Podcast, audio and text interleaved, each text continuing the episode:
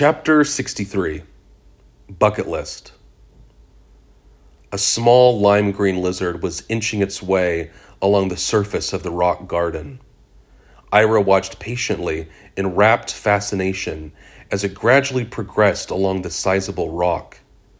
Ira was back in the Zen garden a week later and deliberately had no one for company.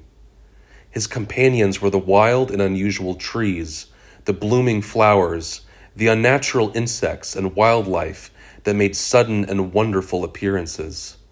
The sky, the tea, the harrowing glances thrown his way by passers by, the undeniable and lifelong stress of his biracial waiter.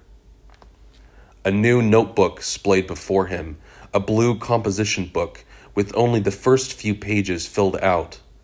The first lined notebook page featured the heading My Bucket List.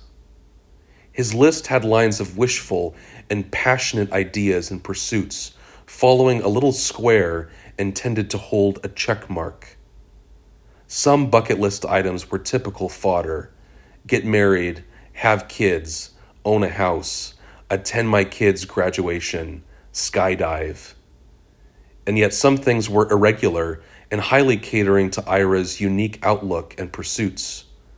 Acquire an original Roy Lichtenstein painting. Visit the Veli Bey bathhouse in Budapest, Hungary. Read chapter 1 of Proust's Swann's Way aloud on the New York subway. A listing halfway down on the second line page of his composition book read, Write novel entitled Mad Book. Right beneath that listing was a line that read, Publish novel entitled Mad Book. Directly underneath that line was a last related goal. Have novel Mad Book make the running for at least one top books list.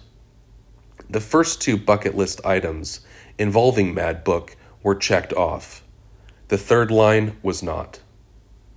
He knew it was an unrealistic goal, this third bucket list item.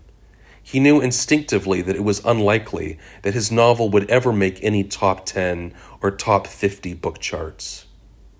And still, despite all his recent literary achievements, a new bitter poison was rising to the top of his throat.